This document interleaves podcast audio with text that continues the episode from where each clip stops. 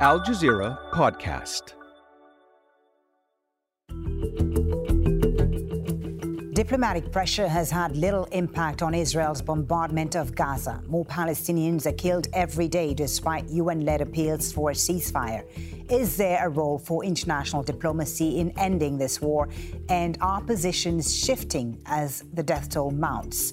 I'm Folly Bah Thibault, and you're listening to the Inside Story podcast, where we dissect, analyze, and help define major global stories. Well, let's bring in our guests for today's show. Here in Doha is Sultan Barakat, Professor of Public Policy at Hamad bin Khalifa University. He also founded the Center for Conflict and Humanitarian Studies at the Doha Institute for Graduate Studies. In Islamabad is Maleeha Lodhi, who served as Pakistan's ambassador to the UK, the US, and to the United Nations. And in Berlin, Steven Erlanger, the chief diplomatic correspondent for Europe for the New York Times. Thank you to all three of you for joining us. Um, Steven, Steven Erlanger, let me start with you in Berlin. So, the US Secretary of State back in the region for the third time since October uh, the 7th. Are you seeing at all a shift in the US position? Uh, yes, I am actually. Um, it's not a major shift, but there is a shift in emphasis. The emphasis is on pushing Israel to make sure humanitarian aid gets into Gaza and that there would be pauses, at least for hostage releases. So that is a shift. I think the Americans are obviously uh, listening to criticism coming from other parts of the world. They're very worried about their own interests in the region, and they're worried about Israel's interests in in the region. And they are urging Israel, as they have, I must say, from the beginning, to be very careful about civilian casualties. Now, whether that urging is effective or not, um, it's for others to judge. Ambassador Lodhi, uh, Steven Erlanger says there seems to be a shift in the U.S. position, but Israel doesn't appear to be in the mood right now, it seems, to entertain any talks of a ceasefire. Is there a role for international diplomacy at the moment, nearly a month since this conflict started? Yes, of course. There's always a role for international diplomacy. And I think the reason diplomacy has failed so far is because there hasn't been a significant shift in the US position. Uh, you mentioned the UN General Assembly resolution. Uh, remember that almost two thirds of the UN membership of 193 states, out of which 121 gave a resounding yes to the call for a humanitarian truce it was the United States that opposed it, and in the Security Council too. Uh, the US continues to support, uh, or not support rather, a ceasefire. Uh, in fact, it's not even in favor of any kind of a humanitarian truce, uh, which is why several resolutions have failed uh, in the Security Council. And even now, as I speak, uh, the E10 or the 10 elected non permanent members of the Security Council are still trying to figure out a way that they can come up with a resolution that others can support. But for the for the time being, it seems that the U.S. is not prepared to stop Israel carrying out its massacres of Palestinians, civilian Palestinians, and and and it's most unfortunate. So I think we should be very clear mm. uh, to to ascribe the blame for the failure of demo- of of, uh, of diplomacy. Uh, diplomacy where where it belongs. Okay. Uh, Sultan Barakat, your thoughts on this. Steven Erlanger says there's a shift in the US position. Ambassador Lodhi says it's not a significant shift enough. Who, who do you think is to blame for the failure of diplomacy right now? Well, I personally do not see it as a major shift. And uh, of course, uh, United States could have predicted the impact of Israel's war on Gaza because there has been many, many episodes of this. They have supplied the weapons. They know exactly the impact of uh, of uh, the power Israel can uh, use against uh, civilian areas. So I, I, don't see it as a major shift. Uh, however, uh, diplomacy works. Uh, with uh, normal countries, with normal states. And unfortunately, Israel does not see itself amongst the states of the, of the United Nations. They uh, see themselves as standing above the law.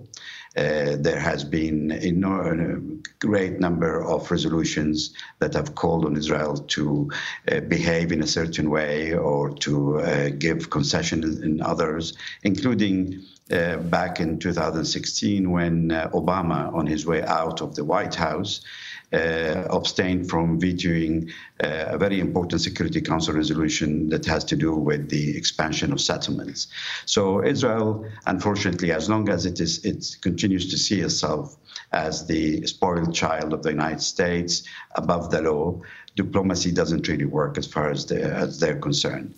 And uh, this is what we have seen repeatedly in, in, in the Middle East, uh, not only with this war, but uh, as I said, many, many times before.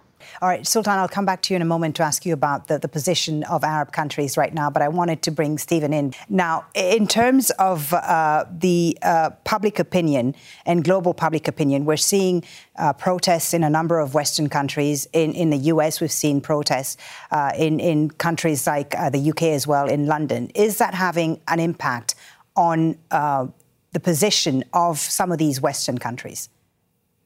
It certainly is, without question, just as protests in Arab countries is having an impact on Arab leaders also.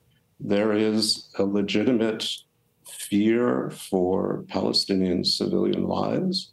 There is a legitimate desire for the Palestinians to have a state of their own.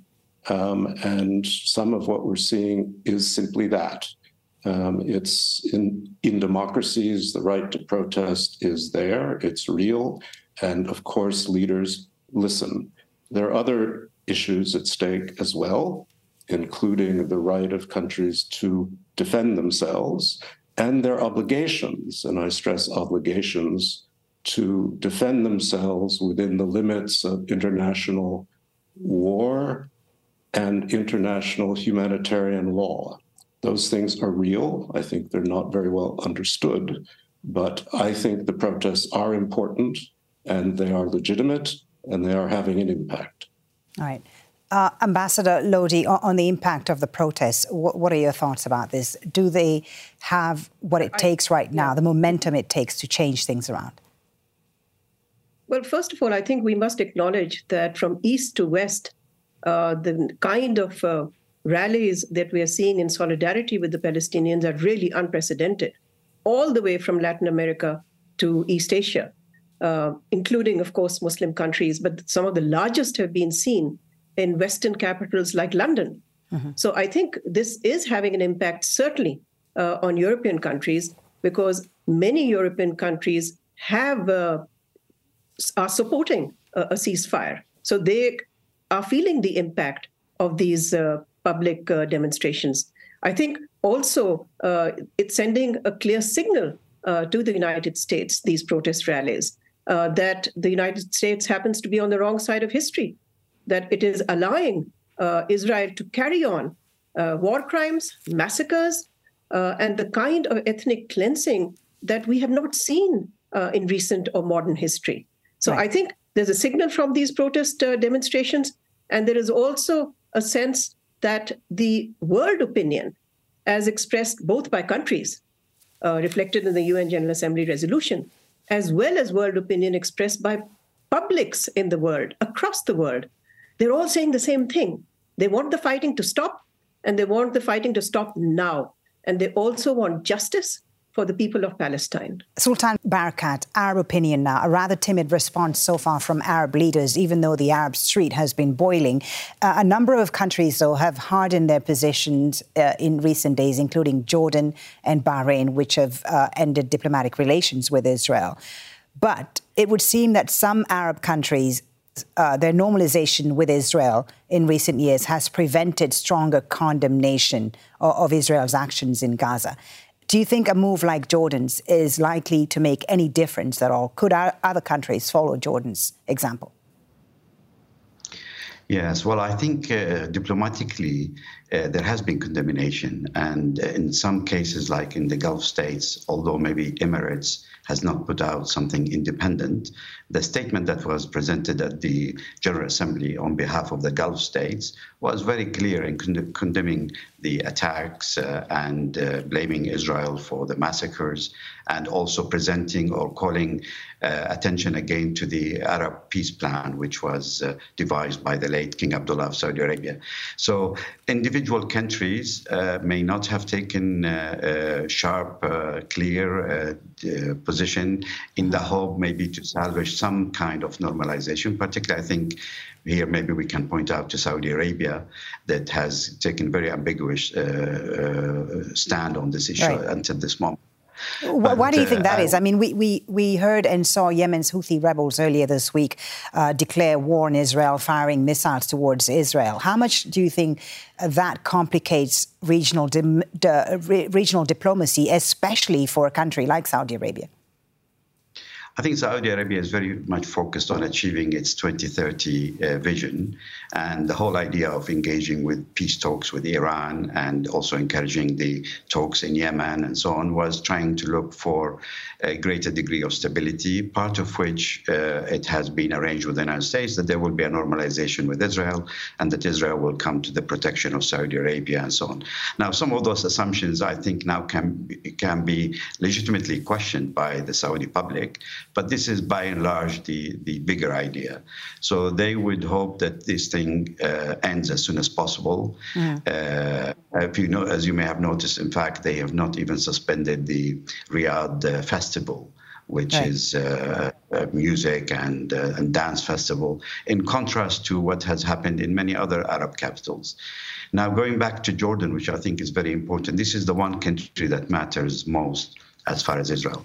Jordan uh, shares the longest border with Israel. It has uh, a large number of Palestinian refugees living in it who are now boiling in, uh, based on what they see on their TV. They're uh, volunteering to go and fight. There's a lot of pressure on the, in, in the streets. Uh, and they've had to act despite the fact that they're also heavily dependent on financial aid from the United States. Mm-hmm. And, uh, and I'm sure they must have been talked uh, off by the United States uh, as a result of first snapping, snapping the uh, visit by Biden. President Biden. And now, Yes, when yeah. he first came to the region, they refused to meet with them. and now taking this position, they they are caught between two fires. Uh, one is this dependency on the United States and their dependence, uh, dependence on an, an, a peace agreement with Israel, which they've tried to protect on many, many occasions for almost 30 years. There has been a lot of incident, and Jordan has consistently managed to keep that diplomatic relationship going. But I think they, they must feel uh, the, uh, ignored uh, and undervalued by the Israeli side. Right. Israel, Steven, let me ask you right. about that sorry to interrupt you, Sultan. I just wanted to bring Steven on that, on, on Jordan's position, Steven, and whether, you know, Jordan uh, uh, withdrawing its ambassador right now uh, to, to Israel. Is that a concern in Washington and other Western capitals? Because Jordan has been, of course, an interlocutor in this crisis. Uh, and, you know, is Washington today concerned that it could be on a collision course with a lot of these Arab countries, some of which are allies? Um, I don't think there's over much concern. I think everyone understands the difficulty the King of Jordan finds himself in, which was just very well analyzed. The same problem is with Egypt, which is another very crucial peace treaty ally with Israel. And of course, Egypt holds the keys to the other part of Gaza and the keys to humanitarian aid and lots of things. So it is a very awkward moment. The one thing I would say that hasn't really quite come up yet is most of these, and I would say most of these Sunni Arab states, are no great friends of Hamas. They are no great friends of Islamist radicalism, which threatens them, and no great friends of the Muslim Brotherhood. So, this is another reason for their ambivalence. They have to respond to public opinion, but they really are not particularly eager for Hamas to come out of this strengthened. Do you want to respond to that, Sultan Barakat? Do you agree with Steven on that point? I agree in principle, yes. I mean, they have been uh, uh, vocal about this. Some of those countries have listed Hamas as a terrorist organization, despite the fact that it is not listed by the United Nations, and they've uh, associated them with the Muslim Brotherhood. However, there has been changes within Hamas, uh, particularly starting from 2017. You know, the rewriting of its uh, charter was an important milestone in that. The fact that they've distanced themselves from the Muslim Brotherhood publicly, and they said said we we have nothing to do with political Islam regionally, globally. We are very focused on our cause of uh, liberation, which again is uh, is a right protected to them by the UN Charter. So there has been some developments. It may have not uh, been fully appreciated across the region, but uh, uh, although the the governments and the rulers may wish to see something else. They would like to see uh, more secular authority in Gaza. They understand fully uh, well that it's impossible to have that kind of government in a situation like Gaza. You cannot uh, uh allow uh, occupation and uh, the siege of Gaza to continue and expect people to have a normal life where they would uh, entrust themselves to, to an authority that calls for greater understanding with the Israelis. All right. And I will come back to you, uh, Sultan, in a minute to ask you about what next. You know, if and when Hamas is uh, out of the picture in Gaza, then, then what's next? And what about the PLO uh, in, in the West Bank? What role could it play here? But I wanted to ask Ambassador Lodhi first about the way forward. You've said, Ambassador, that mediating the end of this conflict through diplomacy is still possible. So, what then needs to happen in order to get both sides to come to the negotiating table? And is that likely to happen anytime soon? Or are we looking at several more weeks of fighting? Well, I think the answer to that question really lies in Washington, because until and unless the United States uh, begins to see uh, that its one sided stance and its completely unconditional blind support for Israel is landing the entire Middle East in the kind of instability whose consequences and repercussions will will go on and on and on for years and years to come. I mean, this is not going to go away. So therefore, I think the room for diplomacy is always there.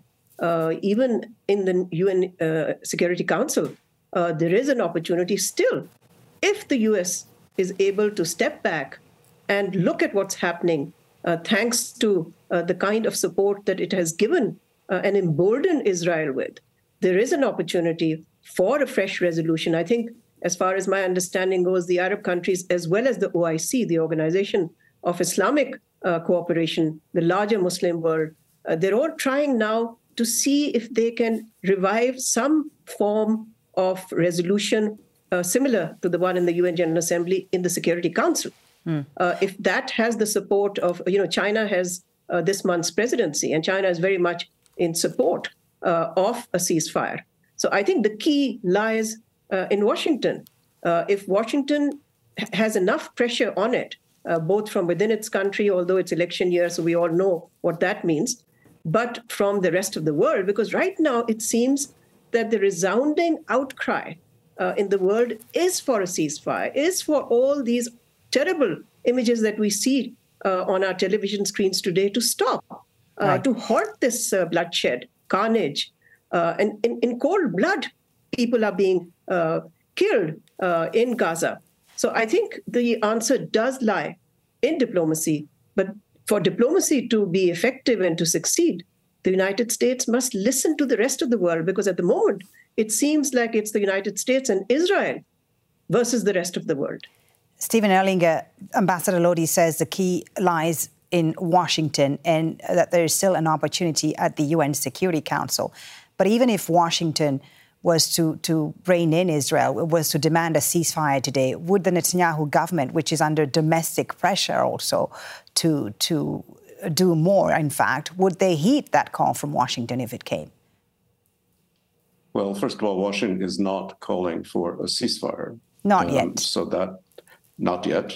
Um, but Washington holds a clock in its hand every Gaza incursion I've ever covered, and that includes nearly all of them from inside Gaza, there was always in Washington's hands a clock, and it's an ugly analysis, perhaps, but it's a measure of civilian pain versus time versus Israeli military aims.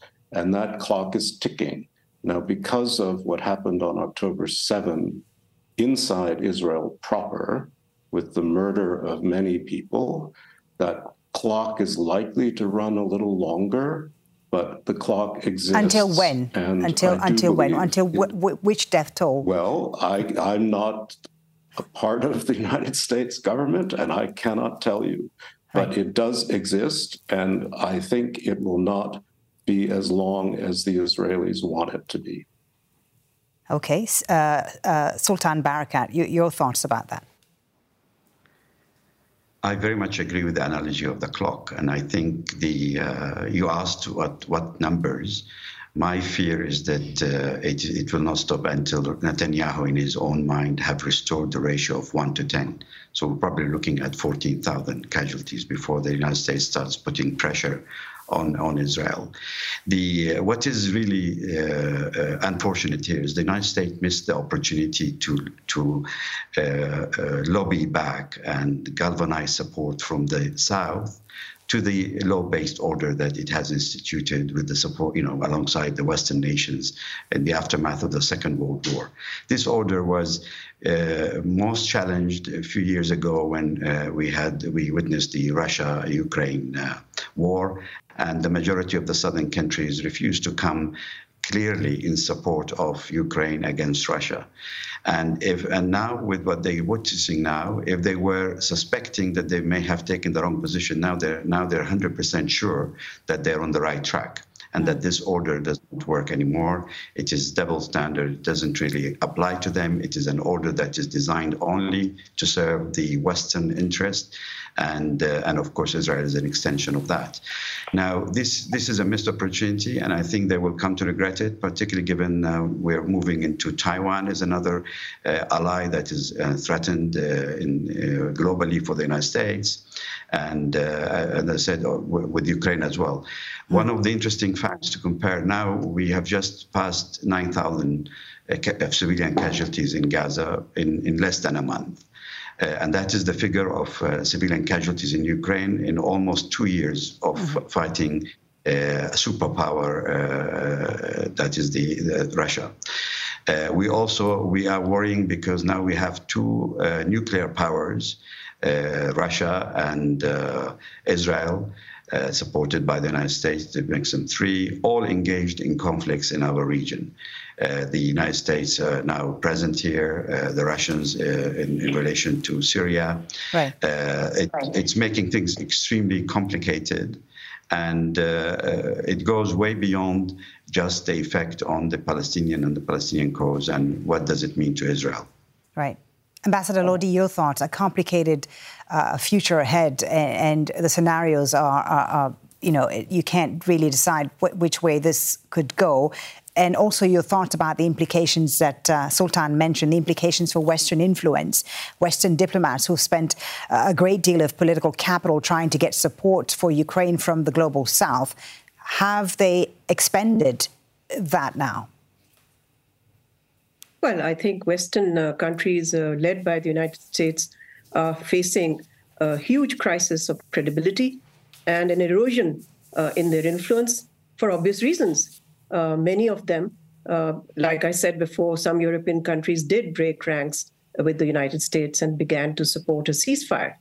But as far as the United States and some of its close allies, that, like the United Kingdom, are concerned, I don't see them wielding the kind of influence that they did before because they are going to be seen uh, and, and completely correctly as just having a one sided view and completely blind to the humanitarian consequences of their own policy. And as for the future and how this will pan out, I think it's hard to say.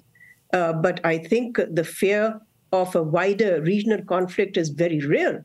Uh, the longer this goes on, the longer uh, Israel continues uh, with its barbaric uh, military actions, the greater the risk that it'll begin to suck in and draw in regional states. I mean, nobody wants a wider mm. war, but they may not be able to avoid one if this carries on uh, uh, for any length of time.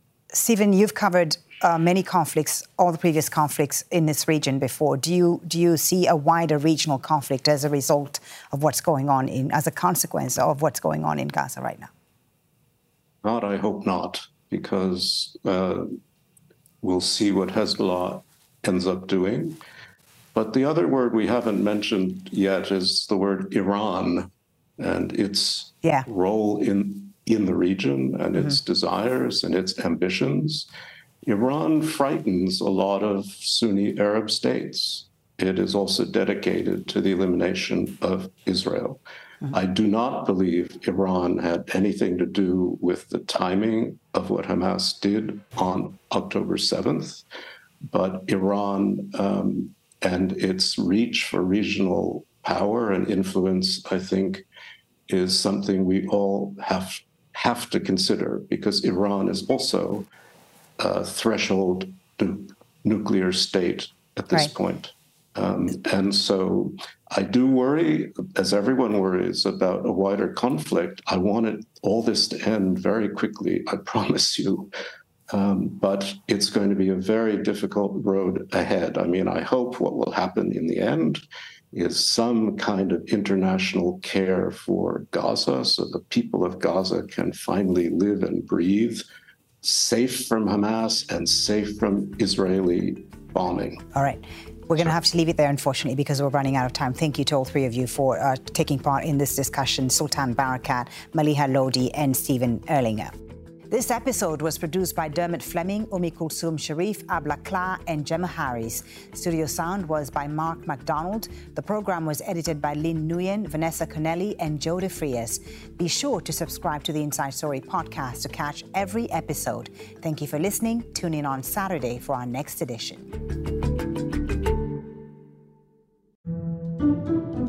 Coming up on the take.